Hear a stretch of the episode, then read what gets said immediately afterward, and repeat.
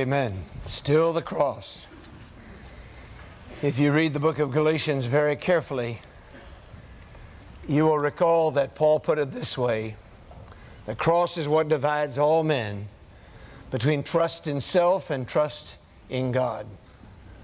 God forbid that I should glory save in the what? Do you remember? The cross of our Lord Jesus Christ. That's the dividing line. It's the measure of trust, whether we really trust God. I invite you to take your Bibles and turn with me to Jeremiah chapter 17 in the Old Testament. Jeremiah chapter 17. And read with me through the first eight verses. Well, just look through verses 1, 2, 3, and 4, but look at how the chapter begins. The sin of Judah is written with a pen of iron. And then in verse 5, he draws a clear line. Thus says the Lord Cursed is the man who trusts in man and makes flesh his strength, whose heart departs from the Lord, for he shall be like a shrub in the desert, and shall not see when good comes, but shall inhabit the parched places in the wilderness, in a salt land which is not inhabited.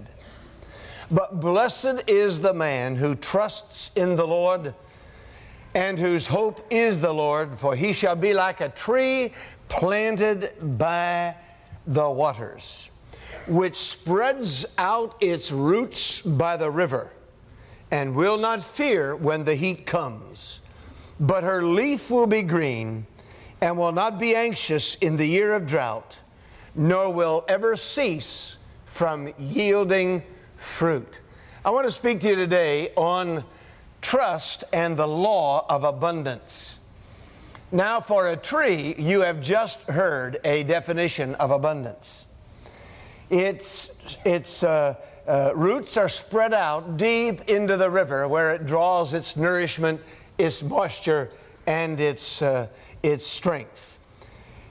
It never fears when adversity comes, when the drought arrives. The leaf is always green. There is no anxiety in drought. And there is delicious, rich, full fruit yielded constantly. Each of us might define abundance in a different way. When Shirley's dad was still in Florida, we used to love to go down to Florida, and there was a, an old pipe fitter from Connecticut that lived down the street named John Collier. And John had four or five grapefruit trees in his yard. And his grapefruit trees were always rich and full of delicious, juicy fruit. I've never seen any grapefruit that had as much moisture and as much water in them. And I would bring those things home and put them in the freezer until they were cold and cut them in half and then, you know, slice them around and split the membrane where you get it just ice cold and juicy. And one spoonful would put out a half a quart of juice. I mean, they were so rich and juicy. And one day I saw him, he had this little apparatus that he was on the end of his hose, and he would put it down in the ground around his grapefruit trees, and he would feed them water directly to the roots. And that's what made the grapefruit so ice cold and juicy and cold and tantalizing and delicious when you first got up and had morning breath. It tasted especially good then. but we would define abundance in different ways, would we not? Betty Warner told me she went up to Snappy's lunch up at Mount Airy. How many have ever been to Snappy's? Been to Snappy's? Had one of those pork chop sandwiches. Mm. And uh, went up to the cash register to pay for it. And she and the other lady were bragging about Snappy's pork chop sandwiches. I'm sure, Dr. Marks, they were good for your cholesterol. I just want to report that I haven't had one in at least two weeks. But uh, uh, but anyway, as they were talking about them, an old gentleman who made them said, You like my sandwiches? Sit down, I'll make you another one. and so he did. That's abundance. How would you define abundance? Now, in many different ways in Scripture, there is abundance. God will do abundantly above all that we ask or think. For me, the law of abundance is that those who trust in the Lord will enjoy long lasting, need fulfilling abundance. You may not have everything you want, but you will have everything spiritual and emotional and physical and material that you need. That is the law of abundance, is that God will provide for his own. And the difference between health, wealth, the, and prosperity theology and the simple truth of the law of abundance is that God gives to those who are in need according to your need and according to your trust in Him. It seems to me that we have an interesting situation here with Jeremiah, that this fits into Jeremiah's message to Judah. Manasseh had reigned 55 years. He is Josiah's grandfather. And in 55 wicked years of rule in the kingdom of the south, there were shrines built on the hills, in every woods, there were altars to many gods. There were the fertility gods that commandeered worship from Israel and stole it from God. There were temple prostitutes and grove prostitutes that Manasseh, the king of God's people, endorsed in opposition to the law of God. And it was 55 years of wicked reign. And Amon, the father of Josiah, came on the scene and reigned only two years. In the political world of that day, Assyria had been the ascendant power of the world. But the Chaldeans and the Medes had come up against them and threatened their rule. And then the Assyrians had sought a, uh, an alliance with Pharaoh from Egypt in order to fight off the Chaldeans and the Medes. But it was useless, and early in the reign, of Josiah, while there was a spiritual revival because Josiah had found the copy of the Bible that had been hidden in the, the temple, which was in a state of disrepair, Jeremiah was preaching repentance, repentance, repentance, repentance. And in the middle of that is this great message in chapter 17. And uh, several things happen. First, he makes the charges in this message. Now, here's a, here's a man of great character, enormous compassion. Jeremiah. He came from Anathoth, which was a Levitical village. Probably he came out of a family of priests. But, but he was a man of, of, of, uh, of a tender heart. And he was horribly persecuted during his ministry. And in the middle of an unsettled political condition, in the middle of idolatry and idolatrous times in Judah, the remaining people of God, Jeremiah stood for what was right and he declares to Judah God's judgment. First, the charges, note them. The sin of Judah is written with a pen of iron, verse 1. Said, You people are acting as if the law is written on your hearts, as if the law of evil is something you must obey. We use excuses. Well, why would I feel this way if God doesn't want me to do it? And it's wrong and it's evil and God has no part in it. He said, secondly, it's like the law of evil is engraved with a point of a diamond on the tablet of your heart, as if uh, it's enshrined in you and you cannot break away from it. As if you are a people identified by evil. As I would take, a, take one of those pens and inscribe my social security number on the bottom of my VCR to describe ownership, he said, it's like evil has claimed you. The third charge was Evil is inscribed on the horns of your altars. That's the altar where the priest went to put the blood to offer for the blood of a priest or for the blood uh, for the sins of the priest or the sins of the people. And where there should have been blood as a sacrifice for sin, there was evil written on the horns of the altar. They had so degraded the worship of God. And then he said, Even your children even your children will not, in verse, uh, in, in verse um, 2. While their children remember their altars and their wooden images, you have fed this idolatrous worship to the next generation so that there's little hope of breaking the chain of idolatrous worship. Then Jeremiah listed the chastisement that would come upon them. Verse 3 O my mountain in the field, that's Judah, I will give as plunder your wealth, all your treasures. I'll take away everything you have, your wealth, your treasure. I will take away your pagan shrines, your high places of sin, verse 3, within all your borders. And you, even yourself, will let go of your heritage, the land, which is the basis for your wealth, the basis for your blessing. And then I will cause you to serve your enemies in a land you do not know. You will lose your freedom. You will not only lose your land, you will lose the freedom. Always there was a link between the trust and the worship of God and the material prosperity of God's people. It was always so. And it is true to this day. Then Jeremiah vivifies the situation by contrasting the man who is cursed and the man who is blessed. Look at verse 5. Cursed is the man who trusts in man. That one line rips away all the facade all the shell of, of modern day living which runs around us, whether it's medical technology, whether it's education. I am telling you, no matter how smart you are, no matter what is available to deal with sickness, cursed is the man who trusts in man. It's a statement of every generation who makes flesh his strength there must be a renunciation of the flesh, whose heart departs from the Lord. For, now watch the analogy, that man who trusts in man, who makes flesh his strength, will be like a stunted shrub in the desert that never grows higher than this. He will be, he will not know when good comes. He will not even be able to see good. There'll be no hope for the future. He will inhabit the parched places in the wilderness.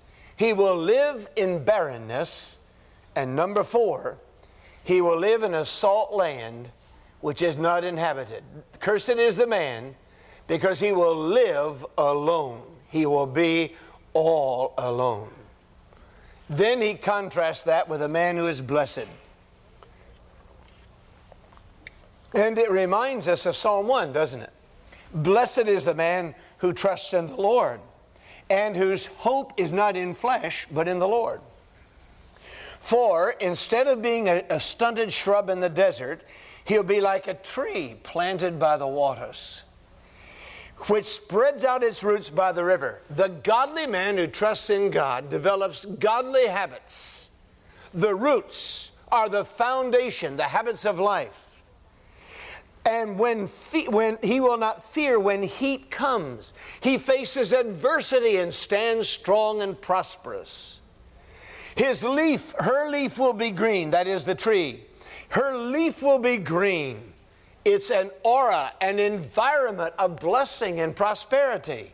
Stands for life as opposed to barrenness. And see how each one of these analogies in verse 8 contrasts with the analogies of verse 6. The man who trusts in man is like a stunted shrub. But the man who trusts in God is like a great tree planted by the, the river. The man who trusts in man will not know when good comes. But the man who trusts in God will have his hope in the Lord. The man who trusts in man will live in a parched land, but the man who trusts in God will have green leaves. And the man who trusts in God will never be anxious in drought, and his tree will always be fruitful. Now, what is striking here is that both men live in the same conditions. They're living in the same economy, and yet one is cursed and one is blessed. We have that today. Some of us are always making excuses. Well, I've never gotten breaks. I've never had help. Nobody ever pushed me. Nobody ever did this for me. And we make ourselves the victim and we sing Poor Pity Pie Me. Whereas under the same economy, here's a man who had nothing, here's a woman who had nothing, and because she trusted in God, she spread out her roots to draw nourishment from God's life giving water. In the same economy, in the same time, in the same country, in the same city, that person lives in blessedness. The leaves are green, the fruit is always being productive, and God's always just about to give a little bit more, and He does. And what's the difference? I declare to you the difference is very, very simple. The difference is whether we trust in man or trust in God. And that seems so simple.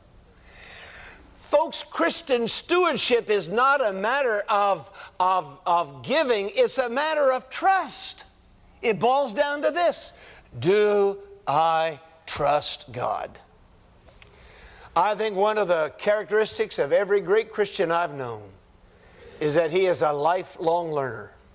Some years ago, we had Andy Telford here.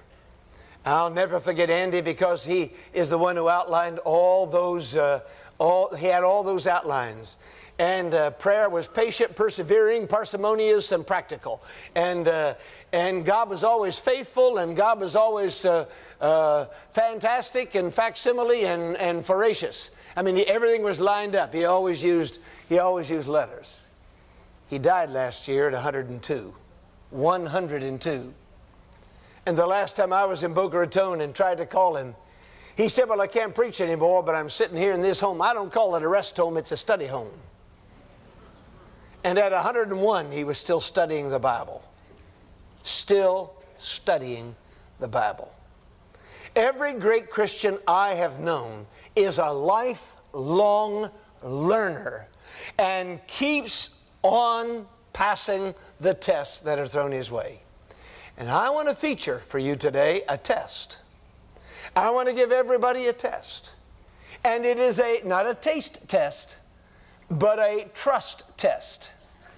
And I don't care if you what, what is that cereal where the, the, the older people always are hidden in the shadows and they hate to admit they still like uh, frosted, frosted flakes, frosted flakes. I don't care if you still do eat frosted flakes. The frosted flakes of the Christian life are the tests of trust that God gives us. God called Gideon over here at a threshing floor. And then he took 32,500 men, and God said, You've got too many men. Why? Cursed is the man who trusts in man. He said, Cut those down. And so all that are fearful and afraid go back home, and 22,500 went home, and 10,000 stayed. You remember? And then he said, Now, let them get down to the water and drink. And some lapped and put their heads down. They didn't observe while they were drinking, and some kept their heads up and they brought the water to their mouths. He said, Take those, and there are only 300 left. Why? Because cursed is the man who trusts in man, and blessed is the man who trusts in God. That was a trust test for Gideon. Or, or let's take Caleb. He was one of the spies sent down to the land. Sneak into the land, see what's going on in that land, see if we can capture it. Ten brought back a negative report. They're giants down in that land. We'll never be able to help them. We'll, never be able to overcome them. And two came back with a positive report and said, Oh, they're giants, but they'll be like nothing. Cursed is the man who trusts or fears in man, and blessed is the man who trusts in God. And 45 years later, when Caleb's standing in that land at 80 some years of age, God says, Give that man the land. Blessed is the man who trusts in the Lord. Abraham went up on a mountain, and God said, Take your son, the thing you love most. And he got him up there in the mountain, said, Now offer your son as a sacrifice. And Abraham is ready to give his son because he trusts in God, not man. And the minute he trusted in God, God provided a ram in the thicket. Cursed is the man who trusts in man, and blessed is the man who trusts in God. And God said, Now I know that you would not withhold your only son from me. And God provided for him in the middle of his test. Now, I want to submit to you that every one of us lives constantly in relationship with the Lord, taking the test of trust. And I want to give you 10 of those tests that I've, I've faced, and I want you to see each one of these and then grade your own paper and tell me where you stand in your trust. Are you ready? Here is the trust test. This is not pass or fail. I want you to grade yourself. Tell me how many of them you think you're at least 50% on, and then I'll tell you that that's where your abundance is coming from. Test number one Who's the boss? Test number one Is God the owner of everything I have? Is everything a gift? Am I the manager and the steward and God the owner? Now, that's really an issue of, te- of trust. It's really an issue of trust. Can I take what God has given me and present it back to Him and say, Whatever you ask of me, since it is yours, I'm willing to give it to you? My talent and my Wednesday nights so I can sing in the choir. I'm willing to make a commitment to rehearse on Wednesday night. Amen? That's the test of trust. I'm telling you, can I trust God? But I don't have time. I'm asking, can you trust God? But I'm already doing too much. I'm asking, can you trust God? Who's the boss? Test number one. Who's the boss? Test number two. Are you ready? It's the, the, the test of give to grow. Give to grow. The only way you can grow is by giving. Growing in giving affects every other area of every Christian's life, which is why Paul appeals in 2 Corinthians to the grace of giving. Have I learned to trust God so that I can give, knowing that as I learn to give of my talent, ministry, and time, I will grow in obedience and faithfulness and patience and the other areas of my life. Someone has to take the first step. It's the test of trust. Have I learned to grow by giving of myself? I'm not just talking about money. I'm talking about your ministry because time is as valuable a currency today as money is. Our issue of stewardship is an issue of time. And the issue of time is an issue of trust. Can I trust God to make the rest of my time go around when I give to Him? Teaching in Sunday school is a test of trust. Teaching in preschool is a test of trust. Giving time to keep children during the Easter pageant is a test of trust. These are tests of trust, folks. Do you trust the Lord or do you trust man? Who's the boss and give to grow? Here's the third test it's the here and now test. God's idea of stewardship begins with my present resources. What is in my hand in the here and now? What am I doing with the gifts and abilities and resources I have right now? Mother Teresa said, I know that God would not give me anything I can't handle. I just wish He didn't trust me quite as much as He does. And almost all of us have been there. But the reason God trusts Mother Teresa is because she has been faithful with what He first gave her. What do I have right now? God doesn't ask anything of you that you don't have. Whether it's soul winning, whether it's faithfulness in worship, whether it's making church worship on the Lord's Day a priority, the issue is what am I doing today with this 24 hours, with the money I have, with the time I have, the talent I have, the resources I have right now? Test number four. How are you coming? Have you rated yourself yet? Test number four. It's what I call the live forever test. It is based on this principle that we live forever through our giving.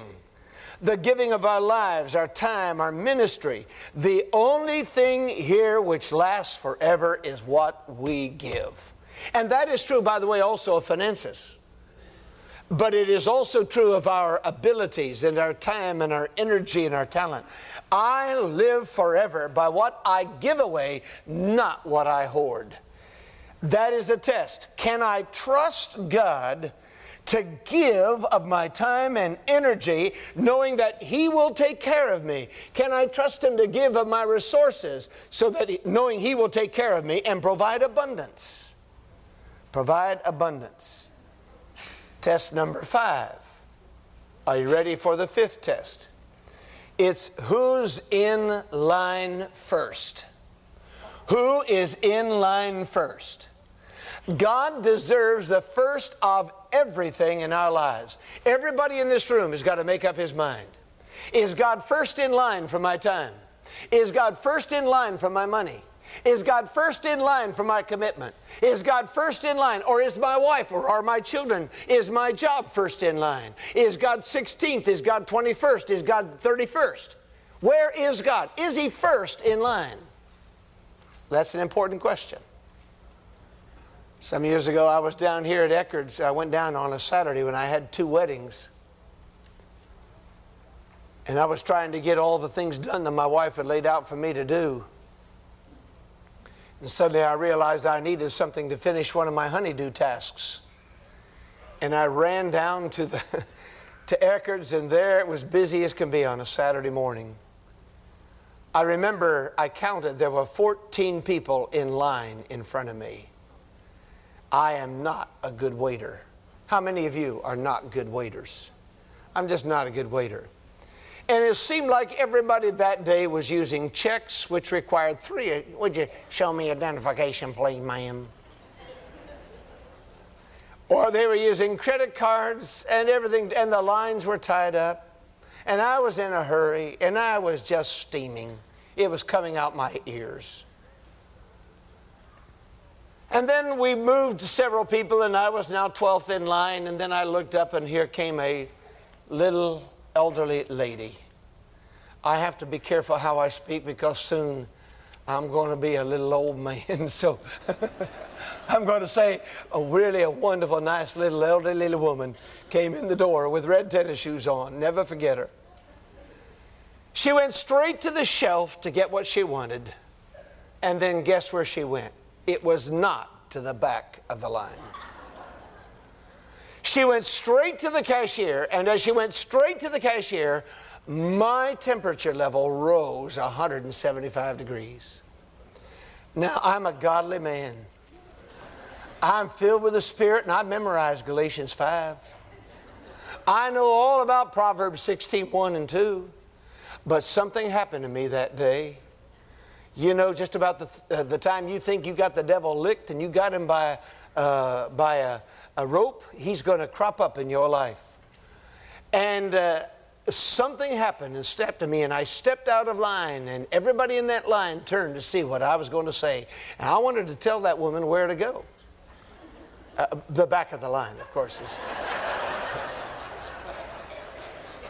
and when everybody looked to see what I was going to do and say, the Holy Spirit checked me and said, Get back in that line. You better shut your mouth and hold it closed. I'm not a good waiter in line, but who's first in line is important. Hear this principle it's a test of trust. It is a test of do I believe God deserves the first of my money, the first of my time, the first of my energy, the first of my love, and can I trust that everything else in life, every other need will be met because of the law of abundance? It's a simple test. It's not a matter of just of planning. It's not just a matter of organization. It, boils down to a matter of trust. Test number six is the test of a cheerful heart. The Bible says God loves a cheerful giver. God loves. Love has to be the foundation of service. singing, preaching, teaching, ministering, being a group leader. We can give without loving, but we cannot love without giving. It's as simple as that. Love asks, How much can I give? And legalism says, How, What's the least I can get away with giving? Karl Menninger, in one of his books, says, He has never seen a generous person mentally ill. Uh, that really kind of grabbed me. Imagine that. He has never seen a generous person who is mentally ill. I like that. But the question is can I give of, of everything I have and am to God out of a cheerful, loving heart? A hilarious giver is a loving giver. Test number seven it's the test of the big shovel. It is that Jesus measures the standard of what I receive by the standard of what He receives from me. And I believe that, uh, that Luke 6:38 is exactly right. Jesus said, "Give and it shall be given unto you, pressed down, shaken, over, running over, so that there is abundance." And the test of the big shovel is, can you really believe that God's shovel is bigger than yours? You shovel this small shovel in, and God shovels this big shovel back out. He gives back to you. Can I really trust God that if I give Him this little bit, He'll give me back all that I need and sufficient for all my needs abundance. That's the test of the big shovel. It's a test of trust. It is whether I trust God. The eighth test is the test of the river, the creek, or the cesspool. Every one of us can be either a river, a creek, or we can be a cesspool. Either God is flowing through us, so we're blessing everything and everybody where we go like a river, or we're a creek with just a trickle, and only sometimes when there comes abundance do we pass it on, or are we the end where it's all stagnated, it's running, it's coming in, but there's nothing going out. And there's nothing going out because we don't trust God. We're afraid to let go of what we are and what we have because he might not give it back to us. I'm telling you, folks, it's a matter of trust. Ministry is a matter of trust. Victory is a matter of trust. Giving is a matter of trust. Test number nine. It's the things manage me test. Are my credit card bills managing my giving or am I managing my credit card bills? Just thought I'd throw that in. It is this unless God is in control of my life and resources, I am probably out of control. I want to say that one more time. Unless God is in control, I am probably out of control. James Lawless said, Stewardship is more than the management of things, it is the refusal to let things manage me. Are you being managed by your time or are you managing your time? Are you being managed by your money or are you managing your money? Are you being managed by Christian service or are you managing Christian ministry in your life? Are you being managed by, uh, by your friends and your peers, or are you managing your relationships and setting limits? It's as simple as that. Do I trust God to, to manage me for His glory and my good? Blessed is the man who trusts in the Lord, and cursed is the man who trusts in man. Number 10, it's the by the myth, B U Y, by the myth test. Have I bought into the myths about ministry and time and money? And here are some of them. I can't afford to tithe. That's a myth. I can't afford to join the choir. I don't have the time or the money. I mean, you know what that choir does? I mean, first you got to buy an outfit in order to sing at Christmas time. That's money. Then you got to give gift to the, to the director. That's money. And, and, then we got a Christmas uh, uh party and we got to pay, buy tickets. That, that's money. And, and then we got to buy another outfit for Easter. That's money. And then we got to do this and that's and do that and that's money. And first thing you know, I can't afford to sing in a choir. I, I don't have the time. You know what he expects of you? He expects you to come on Wednesday night to rehearsal. Imagine, imagine if Bart uh, Favre had never gone to practice and, uh, uh, and, the, and what was his name? Brett Favre, not Bart. That's Bart Starr. Hey, you can tell where I am. I mean, I thought the Pats won the Super Bowl. But um, I ask you the question have you bought into the myth or do you trust God? Have you bought into the myth that you can't afford to minister?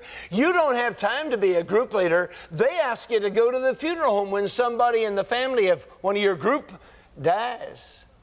Uh, here's another myth I must take care of my family first. That's a matter of trust. Do I take care of God's, uh, my obligation to God and then trust Him to take care of my family? But somebody else will buy into the myth I deserve these things, I worked hard for it. That's a myth. That God can't reward you, that God can't take care of you. That's a test of trust. Here's a myth my past makes it impossible for me to give. I've got too many bills. That's a myth. You are not in bondage to your past. Yesterday's gone on down the river and you'll never get it back. I know you've got to take care of your obligations, but it's a matter of trust. Can I trust to find a way to give something out of the first of what I earn? Can I find a way to give something of my time to God first? First. All these are matters of trust. They're really issues of trust. Cursed is the man who trusts in man and makes his flesh his strength. And blessed is the man who trusts in the Lord and whose hope is in the Lord. Now, where did you stand on the 10 tests? How are you coming? Did you pass? Fail? Are you somewhere in the middle? Are you growing? Are you moving up the line? And I tell you, if you look at those 10, God will be constantly just giving you those tests. You'll see them come up in your lives when it comes to serving, when it comes to time for worship, when it comes to time for your family, when it comes to giving, when it comes to praying, when it comes to a quiet time, when it comes to family worship. The issue you must resolve in your life first is I will trust the Lord. And the result of that is you will be like a tree planted by the water, spreading out your roots near the water. You will not fear when adversity comes. Your leaf will be green. You will bear signs of life, and everybody will want to know why you're so green and luxurious and you have abundance. And finally, you'll never be anxious in the time of drought because you will have learned the most important lesson of all, which is the lesson of trust.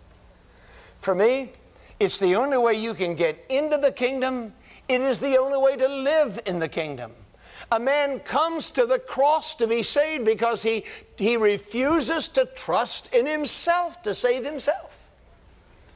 Cursed is the man whose hope is in the flesh. No good moral works can save you. Blessed is the man who trusts in the Lord. I want to challenge you in the deepest possible way to think of every challenge of the Christian life first as a matter of whether I trust God. Do I really trust God? The pastor of the largest Christian church in America is a man by the name of Bob Russell at the Southeast Christian Church in Louisville, Kentucky. When I was uh, uh, in, in early in high school, and we had moved to Ohio where my dad bought a, a, a little business college up there. Uh, dad preached at a little church out in the countryside, and right down the road from that church was the church that the Russell family attended. And I remember when Bob Russell was just a little fellow like this. Today, he preaches to 9,000 people every Sunday in Louisville, Kentucky starting with a church just of a little handful. Some time ago, they raised $34 million to build out there one of the interstates through Louisville a brand new facility. And when they had finished raising the money at the end of the service, where Bob announced what was what had been given, what had been committed, the Christian church has a board of elders, you know, and, and a board of deacons. And he said that the chairman of his elders came up to him with tears streaming down his cheeks and said, This, I just gave money I don't have to reach people I've never met because of a God whom I love very much. That's a great line. I have just given money I don't have to reach people I've never met because of a God whom I love very much. Can I paraphrase that? I just this morning gave my offering. I gave money that I just got last week. I gave the first fruits to reach people I've never even met because of a God I trust enough that He'll give me a scoop again next week. Amen and amen. Cursed is the man who trusts in man and whose hope is in the flesh, and blessed is the man who trusts in the Lord and whose hope is in the Lord. Now, which will it be? Will you be cursed or blessed? Let's stand quietly in prayer. Our Father in heaven, I thank you for the Word of God and for Jeremiah's test trust and for Jeremiah's challenge to every one of us. And I ask today that you will help us to analyze through the Holy Spirit's help, search our hearts. Those of us who are bound by fear, are we really trusting God or trusting in our flesh? Those of us who need to be saved and have never been willing to come and repent at the cross, are we trusting in the flesh or trusting in you? Those of us who are afraid to surrender our lives for service and ministry, is it because of, of uh, trust in the flesh, God, or is it trust in you? Oh, Father, divide us and show us in the sense that we can see reasons why we've not been blessed or reasons why we have been blessed with abundance. Our needs have been met. Draw folks to the cross to surrender to you. In the name of Jesus, I pray. Amen.